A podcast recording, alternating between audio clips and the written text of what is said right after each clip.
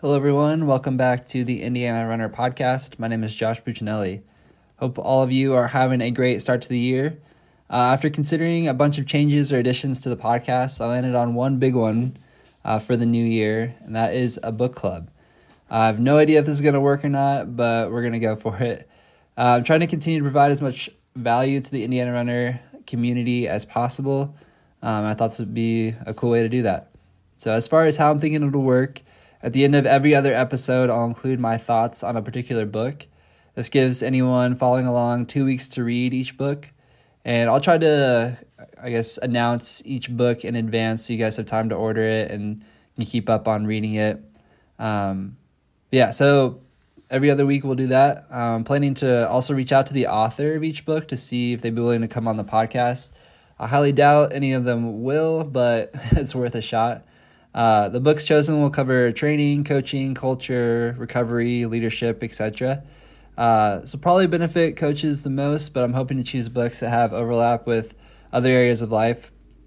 So if you're a parent, an athlete yourself, um, just a fan of the sport, hopefully these books, I don't know, there's parts of them where you can take away a certain aspect and apply it to your life, not just as a coach or a runner. Um, yeah, so the first book I'm gonna, planning to read is The Runner's Guide to the Meaning of Life What 35 Years of Running Has Taught Me About Winning, Losing, Happiness, Humility, and the Human Heart by Amby Burfoot, who was the 1968 Boston Marathon winner. Uh, this book was mentioned in my interview with Chad Wallace, and I've wanted to read it ever since he talked about it. I've actually, I'm probably about 30 pages into it right now. It's a fairly light read, so I thought it'd be a good way to, to kick things off. Uh, if you have any suggestions, I'm very open to that. So if you want to contact me at the email in the show notes below, um, yeah, I'd love to hear books that have impacted you guys and you think it would be good for myself and anyone who wants to follow along to read. My first review will come at the end of interview 19. So this will be part one of 18. Next week will be part two of 18. And then 19 will be the week after. Uh, so I guess it'll be two weeks from the day that this releases. Uh, I don't know, like I said, how this will go, but I'm excited to give it a try and see how it goes. Uh, if you have, like I said, any suggestions, feel free to reach out. But that is about it as far as housekeeping, so we'll get on to the interview. The following is an interview with Colin Altevogt. Colin is the head boys cross country and distance coach for Carmel High School. During part one of this interview, we cover Colin's background in the sport and start to get into his coaching journey. His journey is one of twists and turns and taking opportunities as they come and making the most of them. Through his commitment to his craft, he's been able to become one of the best coaches in the state. Even though I see Colin most of the, most days of the week, it was fun to sit down and dig into his journey in the sport. As always, I hope you all enjoy this conversation as much as I did. And without further ado, I give you Colin Altevogt.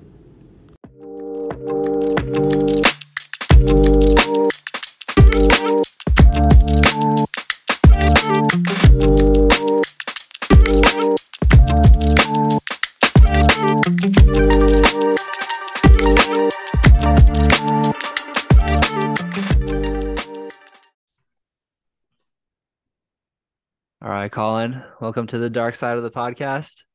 Hey, thanks for having me. No First problem. one of the year. That's true. That's crazy. How's it feel that it's 2023? It seems weird. I remember one time I had a student and she had something on and it had either the number 22 or 23. And I was like, I assume that's your graduation year. And that just seems so odd that that it's it's weird that like sometimes they'll look at like on the the bottom line on ESPN and it'll say like some college football coach has been extended and it'll say like until 2028. You're like, that's not a real year. But Yeah. uh I guess I guess it is, and 2028 is really not all that far away. Yeah, that's so crazy. Do you know when your kids graduate? Uh so they're both in June birthdays. So actually this is the topic of conversation because um my son can either he's going to finish out this year at daycare and then he'd either do one more year of daycare and start school or he and he'd be the youngest kid in the class or among the youngest kids or he could do another year on top of that which is what most people my age did with Mhm. those kids a lot of us turned 18 before their senior year versus not turning 18 until after you graduate so he was he would either be 2037 or 2038. And then my our other kid would either be 2040 or 2041, I think. I might be one off on that. That's so crazy. My uh Yeah. my sister, so I have two younger sisters, and one is like nine years younger than me, and she graduates in two years. But I remember when I was in high school and hearing her graduation year was like 2025. That's just I don't know, I feel like yeah, it forever. doesn't it doesn't seem like a real year. I remember being a kid at church and seeing the letter jackets and the letter jackets always were like, you know, 97, 98. And then Yeah. one time someone had an OO and my dad was like, "Oh my gosh, it's the first it's the first one I've seen that a kid is going to graduate in 2000." Mhm. Um which, you know, and that that to us seems weird. Like 2000. That's when that's when Jason, who coaches with us, that's when he graduated. Oh wow, I didn't realize that. Yeah. Uh, how was Christmas? How was New Year's? All the holidays? Well, I had a guy that used to teach with me who one time said about he had three kids and he goes, you know, three actually isn't all that much harder than two, but two is more than twice as hard as one. Mm. Um, which you know, mathematically, I don't know if that checks out, but uh, it was good. But it's a it's a challenge with uh, two kids, no daycare, and it's just you know, it's just us here for for two and a half weeks straight. Um, Yeah. but it was the first, it was our our daughter's first Christmas, so got to go to the different her family and my family, all that kind of stuff. What about New Year's? What'd you do for New Year's, man? I didn't really do anything. I don't Did know, you go? like Did you go anywhere? Did you go to like a party or anything? no, no. I'm so lame. I was Did I you just watched did, foot I just watched football basically. did you guys did you stay up past midnight? Yeah, I did. Okay, I can't remember the last time I stayed up past midnight, What time did you go to and bed? not and not just oh I don't Kathleen. What time do we go to bed on New Year's? Ten. I honestly, our first kid was born in 2019, but I don't think we've stayed up past midnight. I like 2015, maybe 2014. It's just like, what's the point? Did you watch football? Uh, no, I didn't see any of them. You know what I did is I listened to the um, I listened to the Pacers Clippers game on my phone, and then I think we played like Candyland or something, and then I I don't even remember what we did. Yeah, College football, I, it's just not all that interesting to me. that's fair. I Yeah, feel it's kind of nice getting to the age where like it doesn't really matter if you stay up till midnight. yeah, but I mean, it's you know, you because people would say, well, you got kids, of course, you're not gonna like. Yeah, Yeah. I was I've been like that for years. I didn't care. Yeah, there you go. The What do you kid, think I about the mean, the kids is a good excuse, but man, the Pacers are looking pretty good. I'm kind of monitoring the game right now. I thought at some point I was like, well, they're gonna the start the year and it's like, okay, this guy coming out, he's my like he might be the best guy ever, right? He, he's the best prospect uh, since probably since LeBron, hmm um, but maybe the best prospect ever. And I was like, you know, we might we're gonna be pretty bad. We might we might have a pretty good chance of getting this guy. hmm And then it got to the point in the schedule. Where it's like, all right, here here comes some losses. You know, hmm um, Warriors a couple times, got to play the Clippers, and all of a sudden we're four games over uh 500 and it's like all right we got to shift from like trying to get the ping pong balls to like trying to not go into the play in like we might just get one of the top six and not have to worry about it. Yeah. We're it's a tough spot though. Like we're like right there. And I feel like we're maybe team wise and talent wise like a year away from really being a lock for the playoffs. So it'd be tough to like make it to the play in, but then lose and just be in that middle spot I feel like the Pacers yeah always end up in. end up with a with a th- with 13 or 14 or whatever Mhm. um you've got the other two the other two picks but i calculated it out yesterday and it's like those three picks are coming right now are, are slotted at 21 26 and 30 so Nice. like you're not getting anything with that probably but can you hit hmm on can one can you get a rotation guy to one of those three right? Hmm and then the other two you just you want as many swings as you can get. So you, you two of them are going to be aaron holiday and tj leaf.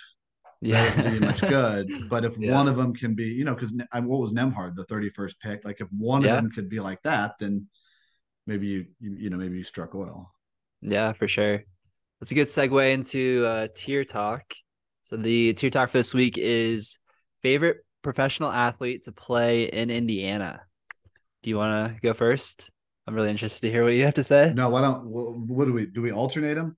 Like you Uh, say your number three, and I say my number three. So whoever goes first, like we go in reverse order. So I, if I win, I'd start with three and go up, go up to one, and then hand it off. Okay, why don't why don't you go first? Okay, cool. Uh, so I cheated. I added an, added an honorable mention, which is Pat McAfee. I feel like just uh, I don't know for all he's So- done in media. So Pat McAfee retires from professional football, Mm-hmm. and he's at the top of his position. Right, he's one of the better punters in the league. He's Mhm. probably not the best one, but he's the most famous one because most professional athletes don't have a person like a like a one in a in a billion personality like he does, and then you can combine those two. Um, did you see what he sold his podcast for? Oh, Did he did he sell it to like DraftKings or something, or or got I a big endorsement from them? Or Is that what you're talking he- about? He, got a huge endorsement for his podcast. It was either DraftKings or, or FanDuel. I think it was FanDuel. I think yeah, I think you're right. Yeah. I think it was like it's like thirty million dollars per year for for ten years. It's like three hundred million dollars. His his uh podcast is like the number one sports podcast or up there, isn't it? It's it's way up there. I, I don't I don't know what the numbers are. I mean, there's him. There's you know there's Bill Simmons. There's Mhm. obviously the Indiana Runner. Tier Talk. Those are probably the big three. yeah. At least. i I've- forgot I've about never- us. Yeah, I've never, I've never seen, I've never seen Bill Simmons or Pat McAfee's numbers. So someone's got to prove. I have seen ours. Someone's got to prove to me that they're. There's more than we no way they have more than us. yeah, I doubt it. Yeah. I can't even count how many we have. Yeah, certainly. You have to at least, you know, take your shoes off. okay, so that's honorable mention. Number three, Peyton Manning. Pretty good player. Yeah. Um, number Now- two. go ahead. How well do you remember? You graduated high school 2012, right? 14, actually. 24. Okay, so Nate's 2012. You and I Mhm. coached together, Mhm. Um, we, we do. so we kind of have you looked familiar. like who are all these people they keep mentioning. Um, so Peyton Manning's last year with the Colts is 2011, fall of 2011. So that would have been your sophomore year of high school, yes. and that was the year Colts lost to the Jets. Yep. Is this right? No, Feels it right. might have been 20. Ah, 2011, I think, was the year they were awful. So his last year would have been your freshman year. That would have been 2010, the last year he actually played. Okay. And they lost to the Jets. Last second field goal. Um, Jim Caldwell called a timeout. I remember leaving that game and my dad and I saying, I, I don't know about Caldwell. Um, Mhm. We would have known what we know now, we would have said we don't know about Caldwell. We are begging for him to come back. Um, but you don't you wouldn't necessarily remember Peyton Manning the way that I did because I, Yeah. I'm eight years older than you are. Yeah, no, that's So when I was in high school and college, those big in middle school, those big formative years for sports viewing, Peyton Manning was the best the best player in the league. I mean, he's he's probably the best football player of all time. Mhm. Um, but you you probably think of Peyton Manning almost more as being on the Broncos, right? Yeah, yeah, true. I feel like a lot of it is just because the Andrew Luck era was so brief. It was a lot of I don't know. Every year Yeah. it's like what was, you know, what what, what could Yeah, have been or I think part of the Andrew Luck thing too is like what could have been. It- he did play for like the better part of like six or seven years, and now all the talk is oh Jim Harbaugh. Maybe Jim Harbaugh is going to be the next Mm, um, coach for the Colts, and people, you know, when I was a kid, Jim like a little little kid. My first memories are of Jim Harbaugh. I always wanted to be number four in like soccer or Mm. basketball, where because Jim Harbaugh was number four for the Colts. Um, Right. Jim Harbaugh played for the Colts for four years. did he really? That's it? Yeah, and some of that time he was not the starter. Wow, Um, okay. So that's yeah, that's he's in the Ring of Honor and he played for the Colts for four years. Dang. and then, how know, how so good he- was he at his peak? Mm, who would I compare him to now? He was like he was like a like a like a upper middle guy who could he could Hmm. kind of run. So he I mean he's not like he's not like Josh Allen or Patrick Mahomes. He's like uh, and kind of had a cult following and and a little bit at least locally and and had a I don't know. He's like a better ver- he's like a more charismatic Daniel Jones maybe Okay. That's he could run around. He could do stuff like he, but sometimes he was bad. But I don't know. He got hurt, Okay. so not Lamar Jackson though. Yeah. Not that good. Okay. Number two, Andrew McCutchen. He uh so I'm not like a super big baseball, Te- te- baseball technic- technically true, right? He played for the AAA team. Yeah, I played for the Indians, right? For a little just a little bit. Yeah. Um so did uh so did Ken Griffey Jr. no way. I didn't know that. No. Dang. Um Uh maybe nah, maybe it was Randy Johnson. I don't know. One of the old Mariners guys. okay. But yeah, I'm not like a super big baseball fan, but I'm like loosely a Pirates fan. And two of my best friends growing up were like super into baseball. So I like tried to get into it. And this is when Andrew McCutchen was on the Pirates. So he's like basically the only baseball player that I like kind of following new. So he Mhm. sneaks in there number two. Number one, the height of the recent Pacers, Paul George. Um, This is a weird this is a weird pick. for number one. I don't I don't I mean, you can't be I was gonna say I don't think you're wrong. You can't be wrong with your list, right? Like Yeah, these yeah. are my favorite players. And no, you're wrong. Like the what I say it's not your favorite player, but like I don't I don't begrudge Paul George Mm-hmm. as much as Victor Oladipo. Mm-hmm. But I'm I I don't know. Just the way that it ended, I it's hard it's hard it's hard to those were great years and that would have been when you were like 17 18 mm-hmm. so i would have been like just out of college like living on my own um 13 and 14 were the years that, that we went to the eastern conference finals Mhm. um i just gotten married those years like those were fun teams and he was a, a Mhm. really good player but then the fact that he was just basically like i'm out of here Yeah, but he did sure. he did he did say like hey i'm not going to lead you on like I, I would like to sign somewhere else so if you want to trade me and recruit some value and they were going over it when they had the clippers pacers game like a week ago and um, pat boylan had gone through it and was like three of the four pacers came via some sort of transactions that started with the paul george trade Oh, really? I did, yeah Yeah, so that makes sense. halliburton you have to you have to backtrack like a, a couple transactions right because mhm. they you end up trading um Oladipo for Caris LeVert and and Mhm. trading uh Sabonis for Halliburton and Hield. But three of the starters plus another draft pick that's out there, plus another one or two guys playing like playing real minutes. Okay. from that trade. So Hmm, I didn't know that. Yeah, but you're I, right. Like, I mean, I get that he was like, I you know, I'd kind of like I'd kind of like to go back and play in this area of the country. And we were like, Mhm. all right, jerk, how about Oklahoma?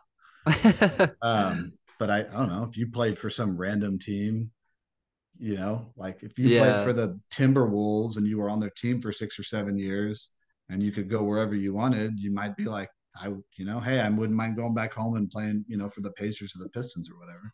yeah, for sure. But I think you're right. Like 13, 14, that was like my junior and senior year of high school. And like me and my closest friends were like all super into basketball. So those like fond memories of us actually like succeeding. He was Uh, so, I mean, he was really good. Yeah, so He good. was, uh, but you just never, you know, going against LeBron, man. Yeah, brick wall. Uh, I don't have the same top three, but I do have the same third one, and that's Peyton Manning. Oh, okay, okay. so my dad and I, well, my dad he chose to take me, uh, had had Colt season tickets mm, past twenty five or so years. So we went to all of those games. Mm-hmm. Um, there, so Peyton Manning really should be number one if you think about it that way, right? Mm-hmm. Season ticket holders all those years. I like Peyton Manning. There is something that seems a the other the other two guys on my list are like these these guys like they they belong to Indiana and we belong to them and they are true. And not just because you know he played for Denver which was our choice right? I mean we Mhm. cut Peyton Manning. He wanted to stay. We cut him because we had the number one pick. Um I don't know. There's just something about Andrew or about Peyton Manning that just feels like he was always just kind of inauthentic He's a Hmm. nice guy. He's got a cool personality. Yeah. He's in all the commercials, but just something about someone that seems like they've been bred from day one to just be this. yeah. right? I feel that. So number two, Reggie Wayne. Okay. Reggie Wayne is. I mean, I know he. Um, Reggie Wayne is a coach for the Colts now. Um, but I've I've got almost seems like and he bridged the gap a little bit between the eras, and he was still mm-hmm. a good player after Peyton Manning had left, even after he tore his ACL and came back and played a couple more seasons and at a pretty high level. Um, so I, I, if someone asks who's your favorite Colts player ever, I I I would probably say Reggie Wayne. Not mm. the best. Mm-hmm. I'm not ranking them this way, but who's your favorite, right? That was your that was the the topic. Yeah. Not who are the best in Indiana ever, but who are your favorite? And that would be Reggie Wayne. What was it about him? Just the way he played or yeah, I mean, I guess it's a, it's a the personality, the he just seemed a really genuine guy. And then, you know, the high flying passing attack, um, and not just the quarterback, but the receivers. And then, you know, those two Hall of Fame receivers. And then he's the one that didn't shoot a guy and then hide the gun in his car wash and try to get away with it. So I guess I'm going Reggie Wayne over Marvin Harrison. Are we allowed, are we allowed to say that on the podcast? I'll, I'll text Derek and find out. there you go. I one of my friends said we should wait for the draft to um, draft Marvin Harrison Jr. and then two years later draft Arch Manning, get the gang back together. Yeah, yeah. Uh, is your friend Jim Irsay? Because he seems obsessed with the Colts actually. from 20 years ago and doing whatever he can to bring the band back together. Uh, True. I don't, you know, I don't begrudge, I don't begrudge you or one of your other friends saying that, but uh, I don't know if that's a way to actually run a professional sports team. Fair enough. Uh, number one, is it is it too early for Tyrese Halliburton? Wait, really? no, it's Reggie Miller. Okay, uh, I was like, no way. I do like I do, I do like Halliburton. Me too. Um, you know, read my my first extended memories as a kid were of those Pacers kind of playoff runs. Um, you know, starting when I was like seven years old, and being you know two back then. I don't know they for whatever reason I remember watching a lot of them. It was probably that I could watch the games on the weekends. Um, and those are the ones that I remember, but I, you know, a lot of those ones I was watching live. Uh, but the, the eight points in nine seconds, I didn't see that. That was like a Saturday or Sunday afternoon. And I walked out and went into the backyard and cried. And my parents came out and said that we won. Um, but a lot of those other ones, yeah, I mean, I was, I was watching those. And then, you know, by, by 98 and 2000, I was old enough you know 11 12 13 years old that they would let me stay up and and watch those games even if you know if they started at seven o'clock or whatever. Did you see uh did you see luka do almost the same thing?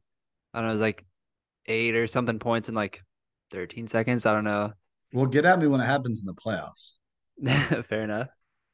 But that was the i didn't yeah, i saw he scored 61 or whatever. Yeah it's, it's a ridiculous the, the nba is it's like what are you laughing at? My daughter's laughing at me. Um, has laughing with me. The NBA exactly. is at this kind of all-time high, just like boys cross country is right now. Mm. So there's all these, there's really good teams, and then individually, it's kind of like girls cross country. There's all these really good individuals where you know the guy that's the fifth or sixth best guy right now in the league for MVP voting in a normal year would would be like this is definitely the MVP. Um, but yeah, basketball for whatever reason, professional basketball and Indiana high school cross country are both at highs right now. Probably correlation. like my two biggest interests. it's convenient. Uh, yeah, I saw. I was watching like the NBA countdown for the the game tonight, but they're talking about the the Nets and Kyrie and KD have both been averaging like 28 and 29 over the past like 12 games, but they were like 12th and 14th in the league on points per game. So there are 11 more players that are averaging like 30 plus.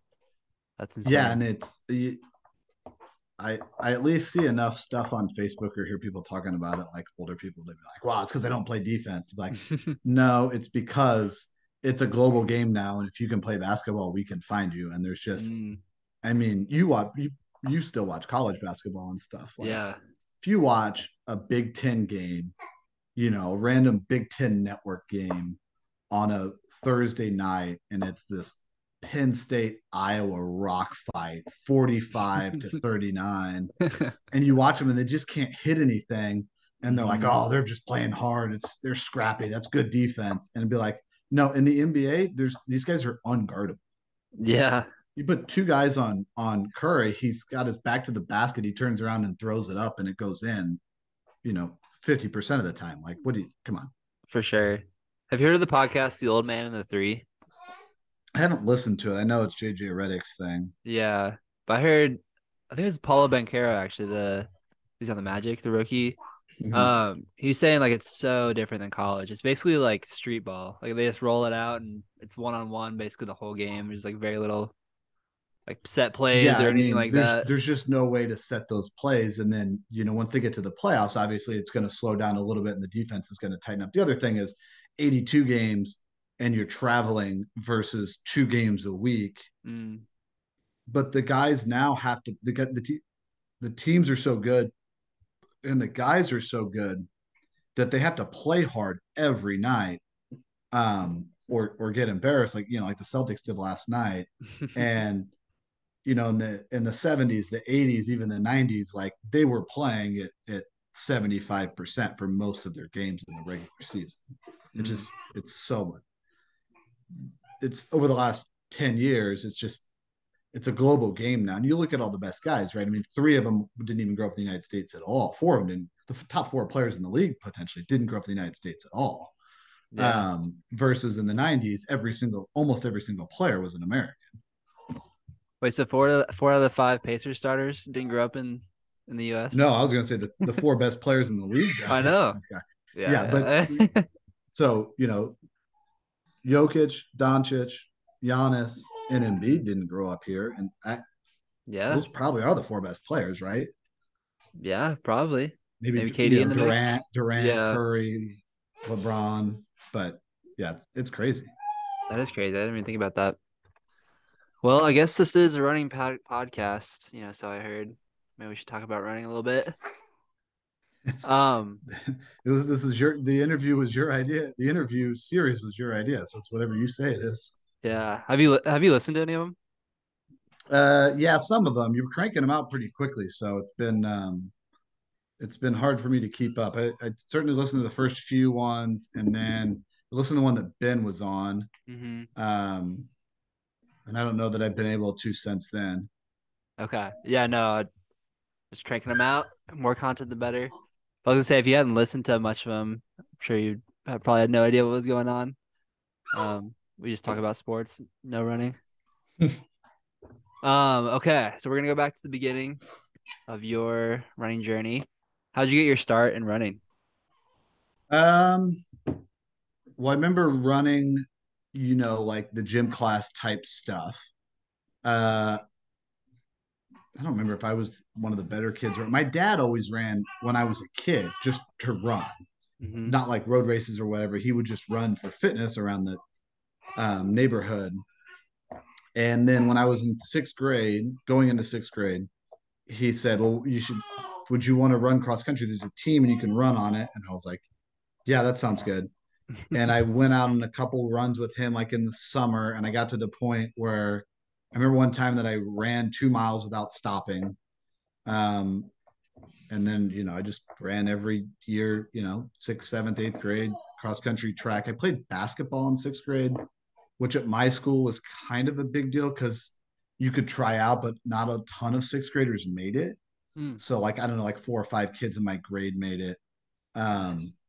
but two of them ended up playing. Two of the kids ended up playing in college, and they actually two of the kids in sixth grade. This is kind of incredible. Two of the kids on my sixth in my sixth grade class started on the varsity at our middle school, like over No eighth way. graders and stuff. Yeah, one of them, his dad was the coach at the high school for a long time. Um, he ended up going to Bowling Green. Um, the other one, who at the time we thought was going to play in the NBA, um, he ended up playing for Indiana Wesleyan. Okay. And one of them was actually the city champion in cross country too, but he didn't run in high school. oh wow, I mean, if In, you're a uh, good athlete, right, and you know, for sure. Fort Wayne City champion. In seventh grade, I played like club basketball at the field house in Fishers. And there was a fourth grade team in our league called NBA to be. And we they like took us to the wire. We were like a foot taller than all of them, but they they'd been playing basketball since they were born. And it was Um, You know crazy. what though? I would tell you that that's a bunch of people that got started really early and probably had a lot of pressure on them to perform. Mm-hmm. They were in fourth grade, and I bet they don't have a great relationship with sports right now. Yeah, I think you're right. they were in fourth grade when you were in seventh grade, right? So yeah, they're not. St- you think of them; they're not still in fourth grade. These these are like 24, 25 year old dudes. That's true. That's crazy. have, have a little reunion. Yeah. Um. So, did you play other sports growing up, or just basketball? yeah, I, I, I, played basketball. Um. You know, we we had rec league stuff. We played that all through middle school. I played soccer. I was probably better at soccer than I was at basketball. I mm. if I really would have gotten into it, I wasn't super aggressive but I was I was a good distance runner, so I had there were some things in soccer that I was good at. I was I was usually one of the better kids on the rec league teams, like in elementary school. Mm-hmm. Um, unless except when I was on the same team as those kids that ended up going playing in college, then I was more in the middle. Um, I pro- I might have been able if I really got into it and stayed with it, maybe maybe eventually been a varsity high school player mm-hmm. at my at my school. Um, but I once I got to high school, I just ran. Was it was it love right away for running? Yeah, I was pretty into it. I got a lot better from sixth grade into seventh grade, and um, I probably took like two minutes off my time for 3K Whoa. in seventh grade. And I went, I don't know how many kids were on our team, but I was, you know, in the back in sixth grade, like any sixth grade kid would be. Um, and in seventh grade, I was like our fourth or fifth best guy, and we won the city championship, which was like to me at the time felt like the most important accomplishment in the history of the world.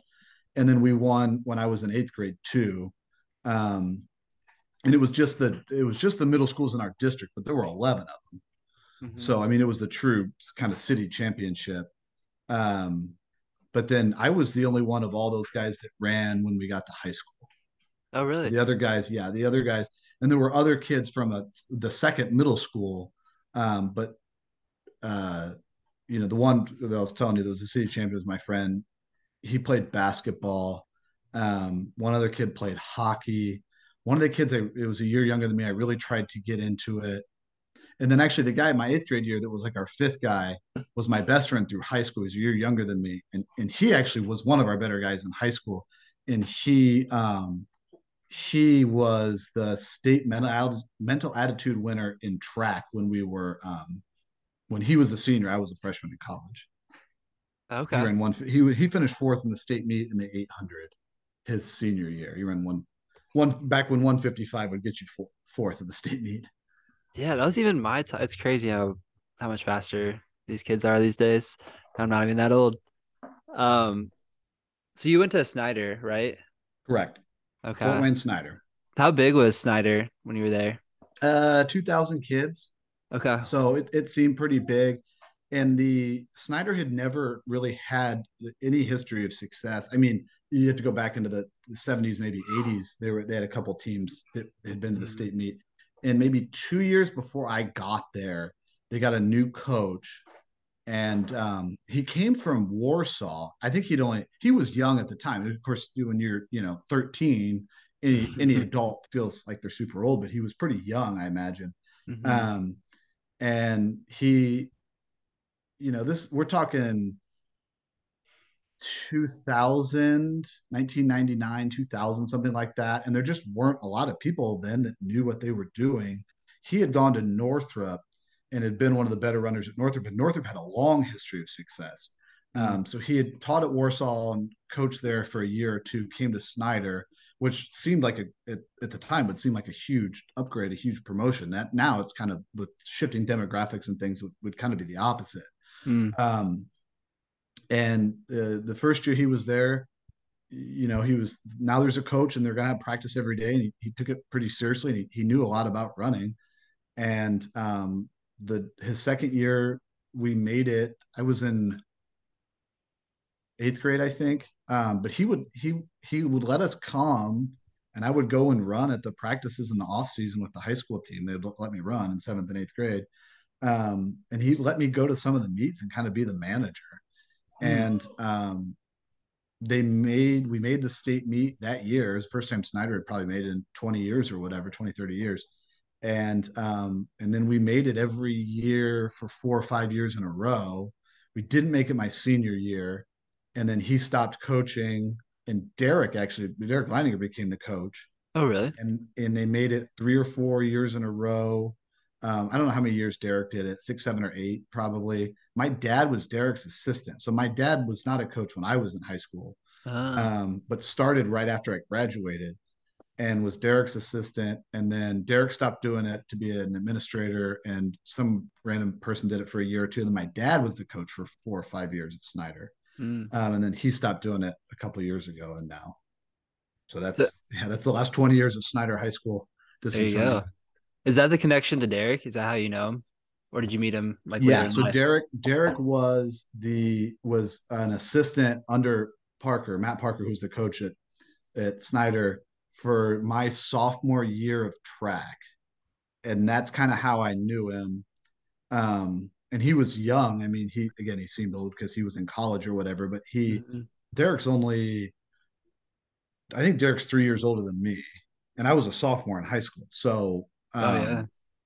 so he was probably 19 or 20 at the time and i was you know 16 um because he's a he's 02 he's 02 but his birthday's in august and he he didn't graduate until he he didn't turn 18 until well after he graduated. I think he started college he was still 17 um and so yeah that's how i knew derek and he but he just did that he just he just did that for one year. Okay. Um, and did you was your dad co- coaching somewhere else or No, no. He Okay. Derek had asked him to. So my dad never coached at all. So it seems like okay. There's for me. Okay, well, his dad was the coach at Snider, so his dad must have been his high school coach. My dad was never a coach until after I had already graduated. I think that's that's what I assumed that he was your coach, like he'd been there forever. Mm-mm. Yeah, he he. My sister was a senior when he coached that first year, but um, he was the boys' assistant coach. Okay. And uh so he owns and runs Three Rivers Running Company, right, in Fort Wayne? Yeah, yeah, and that's that's a that opened in 04 and he still Okay. worked another job. He was the owner of it. Uh, he had a business partner, and, and since now he's he's the full time owner. hmm Well, he's he's uh, shares some of the business with the family, but um, he he retired from his full time job, and now he just kind of works at the store. Okay, gotcha. What do you remember from your time at Snider? Maybe about your training or any like experiences? You know, it's funny because I remember the time that I realized I had been out of college for eight years. Mhm. And I did the math and I was like, I have been out of college for longer than I was in high school and college combined.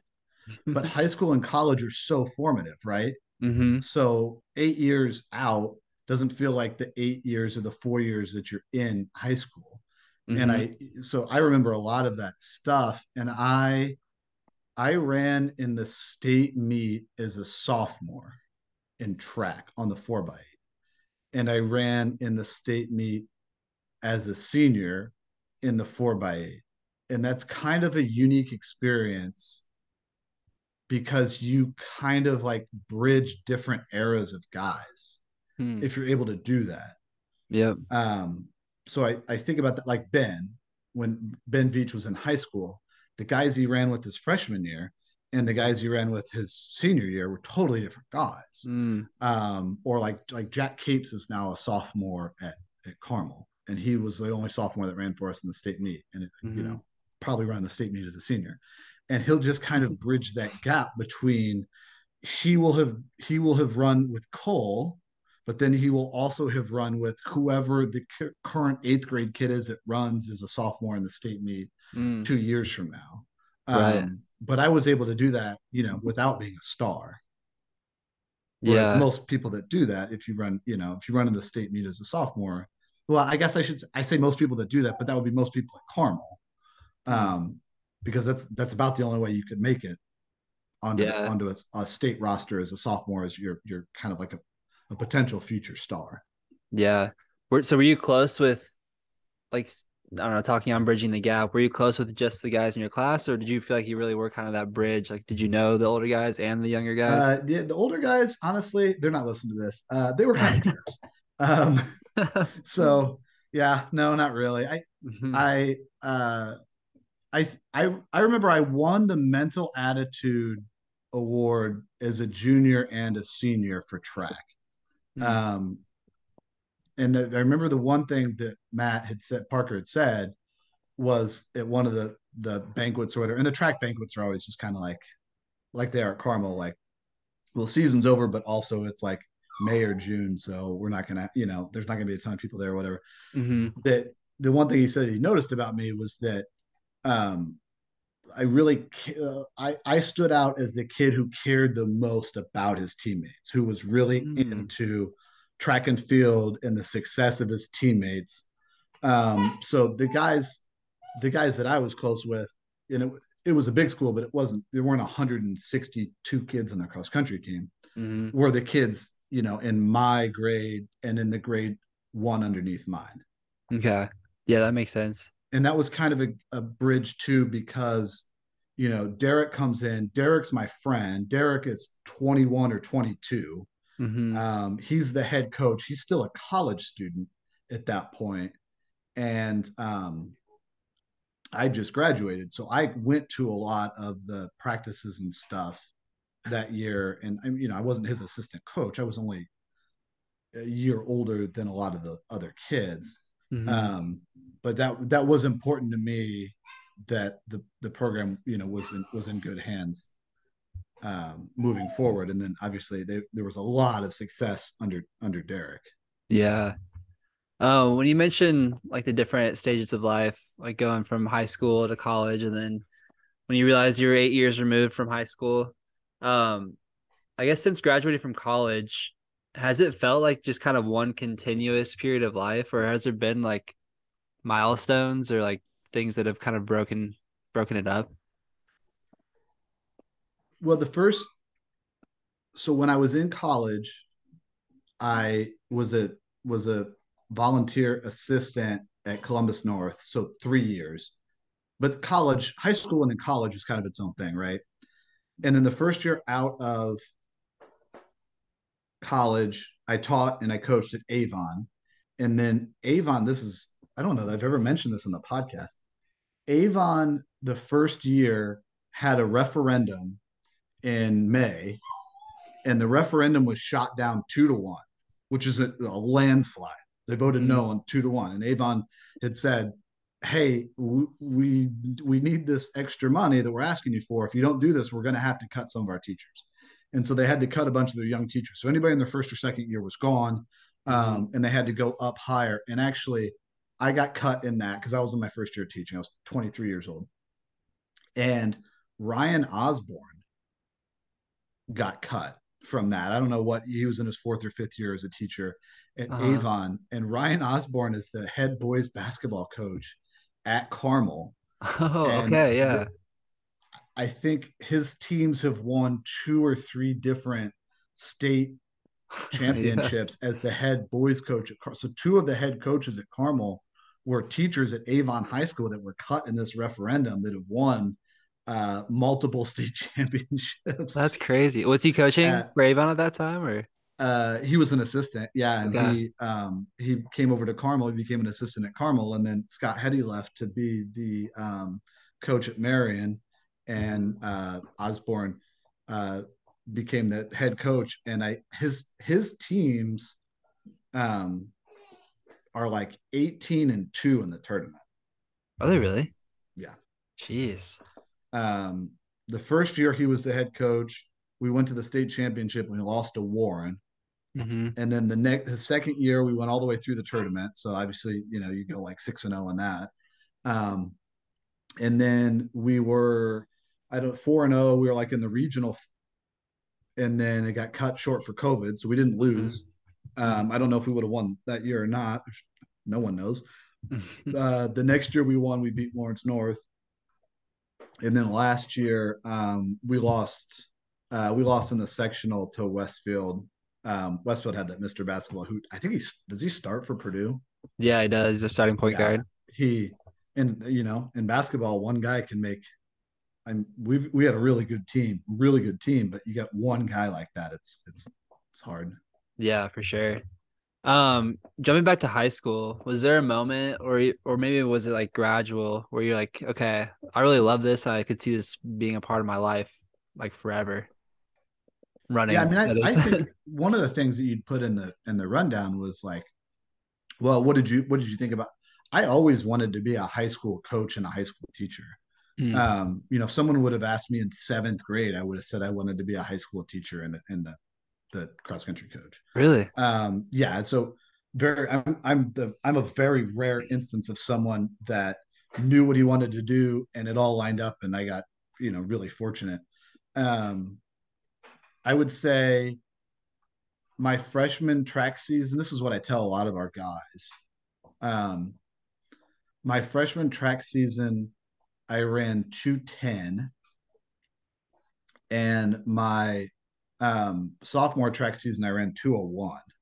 Whoa. And I was, you know, I was, I was good at the 800 and I was, you know, it, it came a little easier. And so I, at that point, I was like, okay, I was, yeah, I was, I was pretty into that.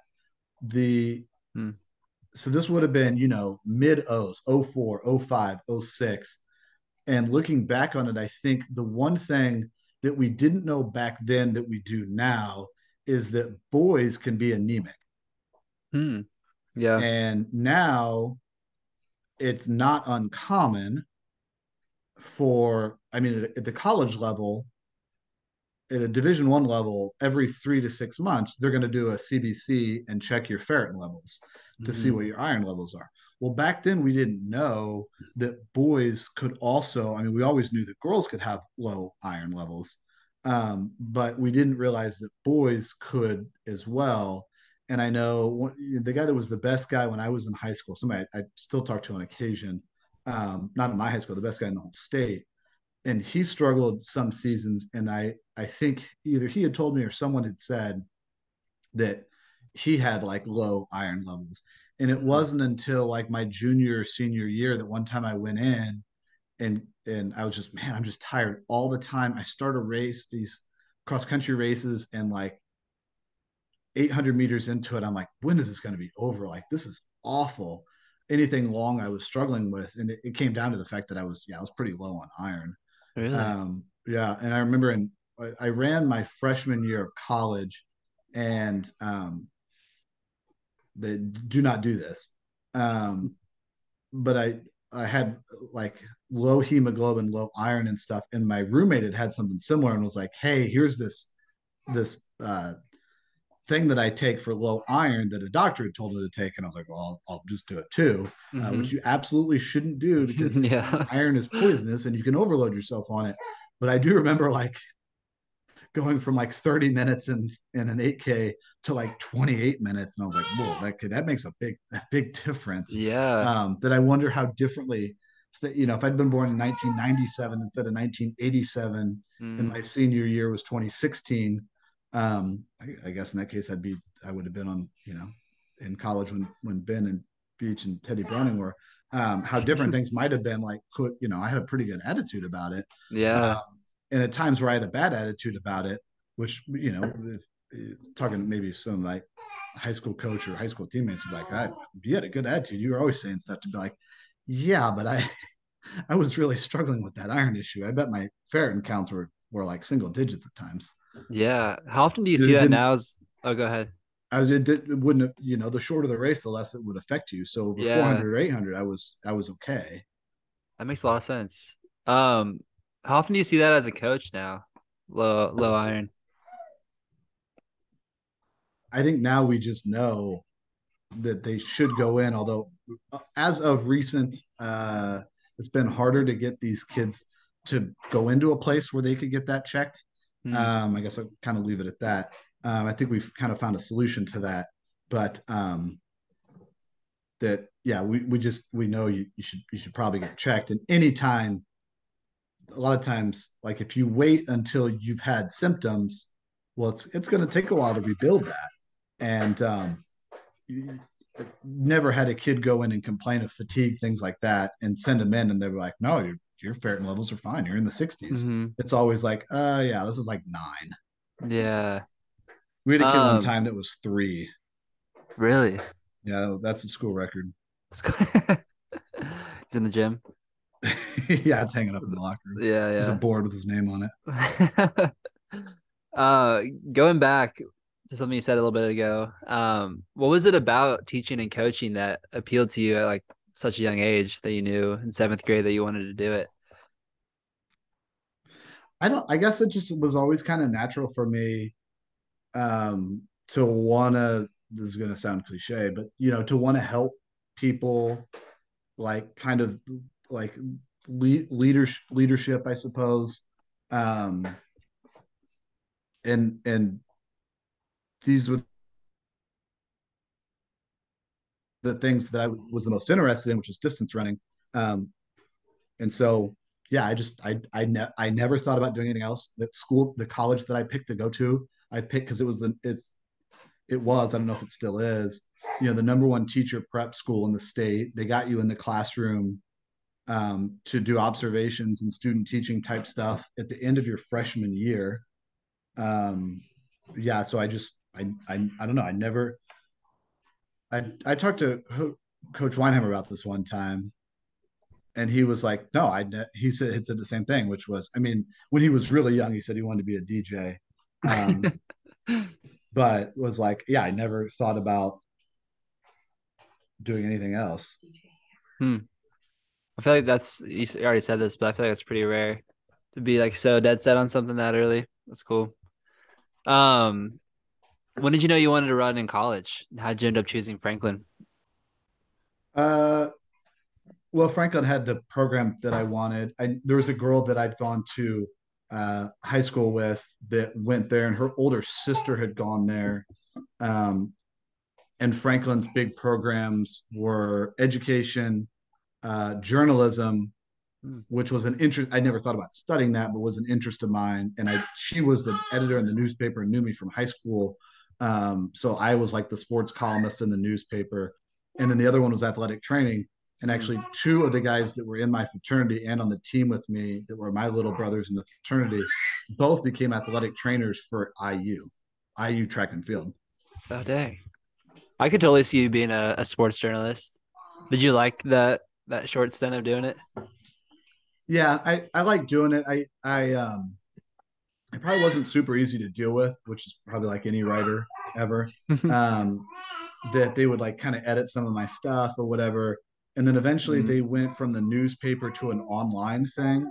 They were a little ahead of their time on that. And then uh, I think I just stopped doing it, or, or, maybe I did it all the way through and, you know, stopped when I did my student teaching and stuff. Um, but I, yeah, I was the sports columnist for, for two or three years, I think. Um, and just, and they said you can write about whatever you want. You don't have to write about, you know, so it was the stuff that interests me. It's, and they would you know, they'd still have hard copies of the, the school newspaper so kids would get it, you know, and read the newspaper in the lunchroom, like, oh, hey, I liked your column or whatever. That's cool. But yeah, it was just obviously for fun. Yeah. What do you remember about your time at Franklin? Kind of similar question. Uh, getting, training, getting sick. Uh, I so I I ran cross country as a freshman, and um, but that summer I needed some sort of surgery, like a jaw surgery, and I wasn't able to run basically the whole summer. So that cross country season was, you know, to not be able to run much all summer. Then you get there and you're starting to run a little bit, um, but it's a you know an eight thousand meter race, and I was already struggling with cross country, and we were still uh, treating uh, anemia was still at its infancy, um, mm-hmm. so that was kind of a struggle. That freshman track season, I had some sort of really bad IT band injury. Um, these are all things that I realize now that we would have no problem fixing, but we just didn't have the knowledge necessarily back then. Mm. Um, so I didn't, I don't think I raced it all my freshman year of track. Um, and then I had the opportunity to, to volunteer to be a coach at Columbus North, uh, which in hindsight uh, worked out pretty well. Mm-hmm. um, but I, I ran those other track seasons and uh, my sophomore year and my junior year, I ran some of the races indoors. And I remember my sophomore year, we ran, I, I ran some of the meets, and at our conference meet, I ran on the DMR and we won the DMR. Um, and we set the school record. Nice. and then my junior year I ran on the DMR and I I think we won I think we won that 2 years in a row at the conference meet but both years like in March or April I got mono. Whoa. Which you're only, you're only supposed to be able to it's like chicken pox. You're really only supposed to be able to have it one time. Yeah. But they say a, a very small percentage of the population can can get it twice. So yeah. Dang, you should feel feel honored. Yeah, yeah, we should hang up a board in the locker room for that. Yeah, yeah, yeah. Um, how bad was it? Uh, it was it was pretty bad both times. Mm. It was, I mean, it was bad enough to not. I remember the second time, I I kind of the first time I it was so bad. Um, my mom had to come get me.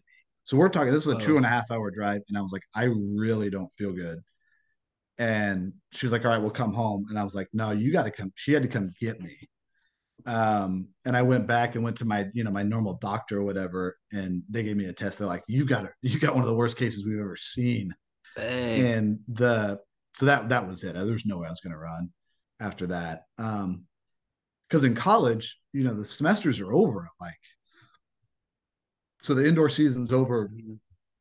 late february the outdoor season the conference meets are like late april so i start not feeling good you know, early to mid March, it's six weeks. The school year is over. Yeah. Uh, so that that was the end of that one. And then my junior year, I started running. Like if I look myself up on athletic.net or whatever, I find some races and I'm like, I don't, man, I ran 217. I ran 450. What was going on? Yeah. And it was that I had it then and I just didn't know. And I remember again going getting a blood test and they're like, this was probably on campus because I didn't feel good, but not so bad that I had to, you know, go home. And um, they they were like, "Oh, you got mono." I was like, "Nah, nice try. I've heard that one before." and they're like, "No, some people can get it twice." And I I did try to run through it, and I remember the time that I went and I ran and I ran like four miles or whatever, and I'm just dying. And I went, mm. I just told Paul, the coach, I was like, "Dude, there's just I can't, I can't do this." And that yeah. was it because then I, you know, my senior year I couldn't run um, I couldn't run because I was I was student teaching, and there was there was no way uh, to do all that. You know, be there till four, and you'd have to train on your own and all that kind of stuff. But there was no way I was going to be able to do that. Um, I did run. I would train with the boys or the girls at Columbus North. There was one year I got really into it and it just jumped in and ran some cross country races. I was still on the roster. I think they just they like to use my GPA for the calculations, so they still listed me on the roster. Um, and I ran a couple of times. I think I might have been good enough one of those years to be in the top seven. Oh wow! Um, but I was just I just go to practice every day and run. One year I ran with the boys every day. Um, and one year I'd run the hard the workouts with the girls and I'd run the easy days with the boys. So I was essentially mm. running the same you know pace the whole time. Yeah. Um, like through that, did you ever question if like, or I guess ever lose your passion for running, or question if this is a sport you want to really like be involved with? You know, I certainly question: Do I want to keep doing this for my own sake? Mm. Uh, and and essentially, the answer was was no. I mean, um, the answer was no because I just physically wasn't up to it. Mm. Um, but uh, no, I never questioned like, do I want to be a high school teacher and do I want to be a high school coach? No.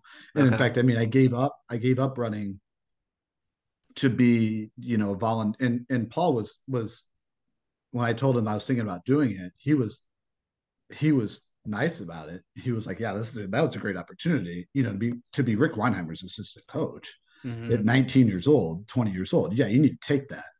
Mm-hmm. Um, but I I only did cross country because I was I only coach cross country because I was trying to to continue to run track.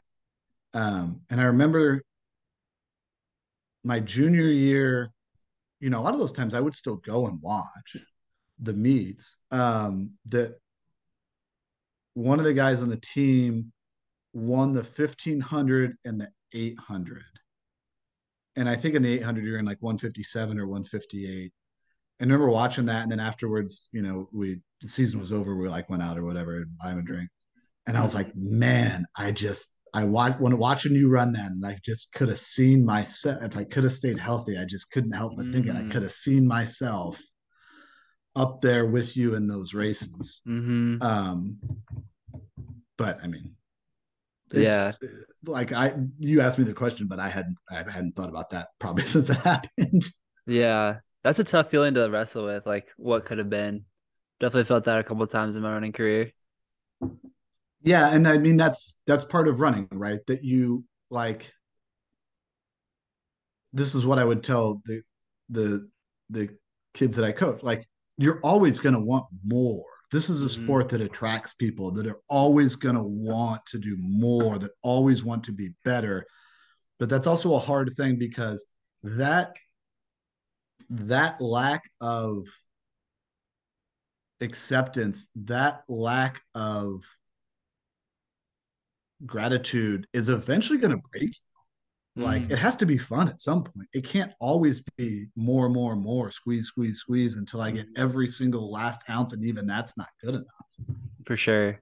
Um, and that's you know, when I think about the best kids that I've coached, I think that's one of the things that that Ben and Cole are really good at. Mm. Ben finished second at Nike Nationals um, as a senior.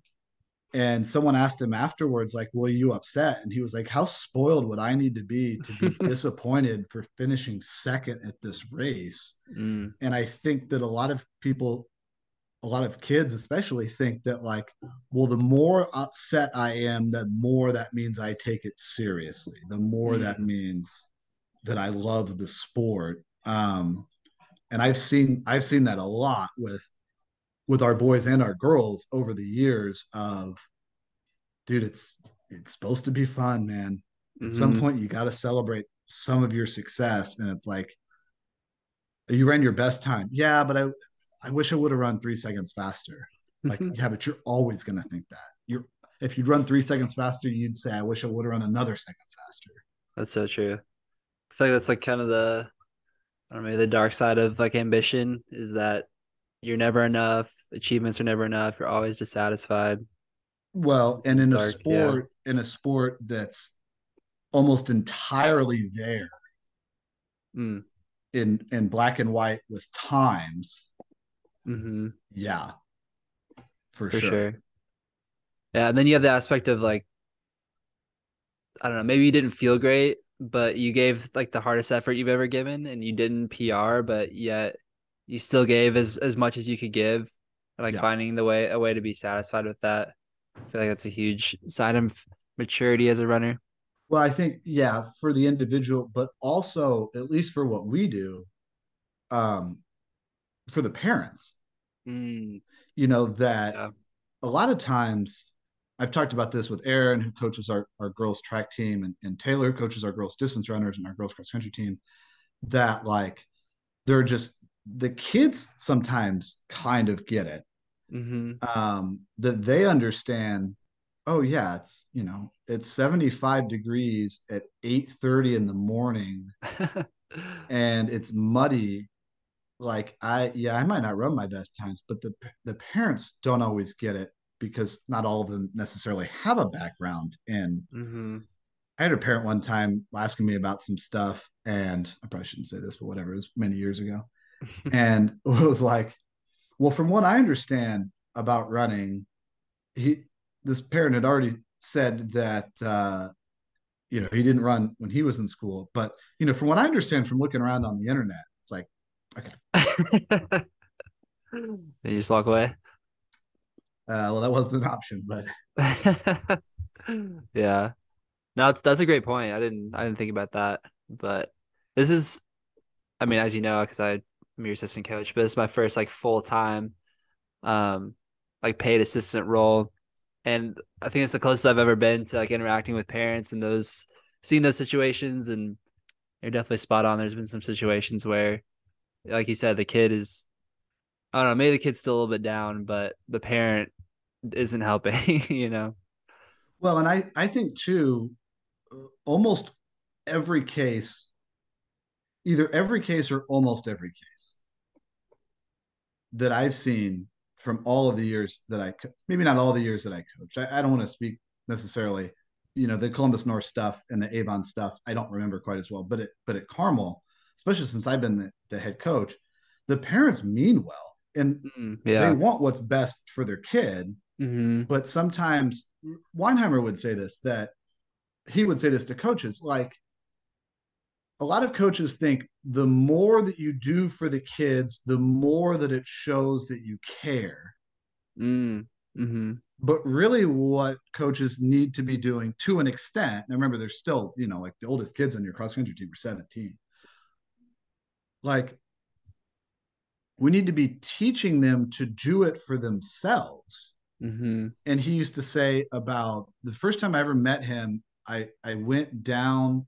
Um, Derek was going around the state and meeting coaches to figure out what do you do? How do you become a good coach? Mm-hmm. And Derek was just connected and he knew how to use the internet. And, uh, you know, he, I mean, he was one of the first guys that really knew how to do that kind of thing.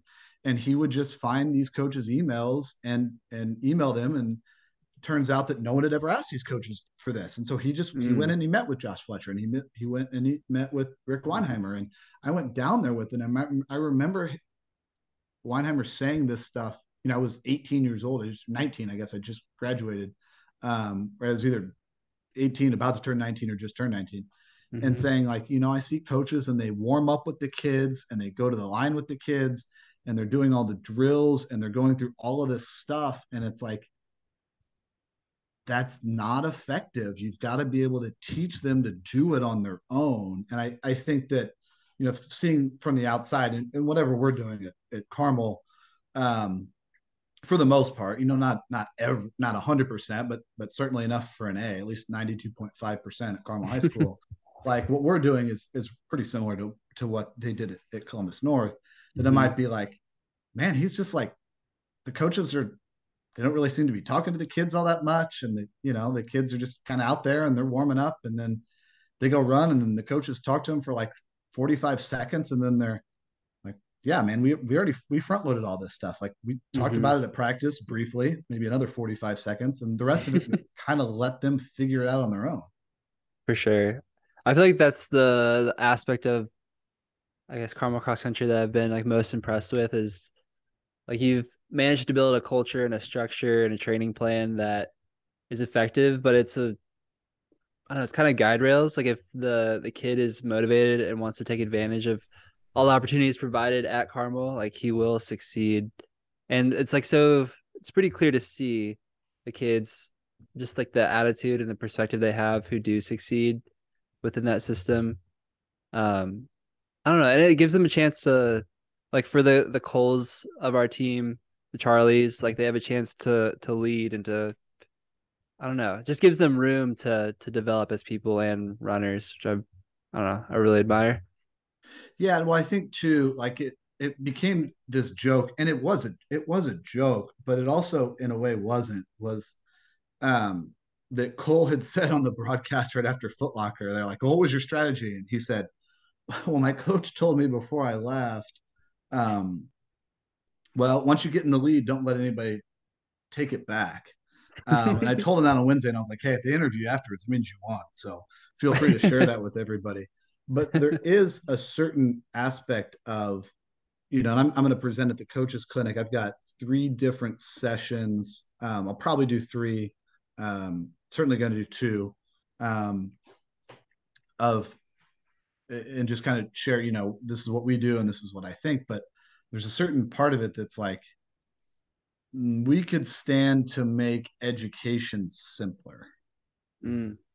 and um, you know, I you, you were around all season. Obviously, you you started coming in in July, and then you'll be around all um, all spring. And in the mm-hmm. spring, there is a little more to talk about, right? Because there's some team strategy of who's going to be on the four by eight and who's going to be in the 1600 and that kind of thing for a few of those meets as we figure out our lineups.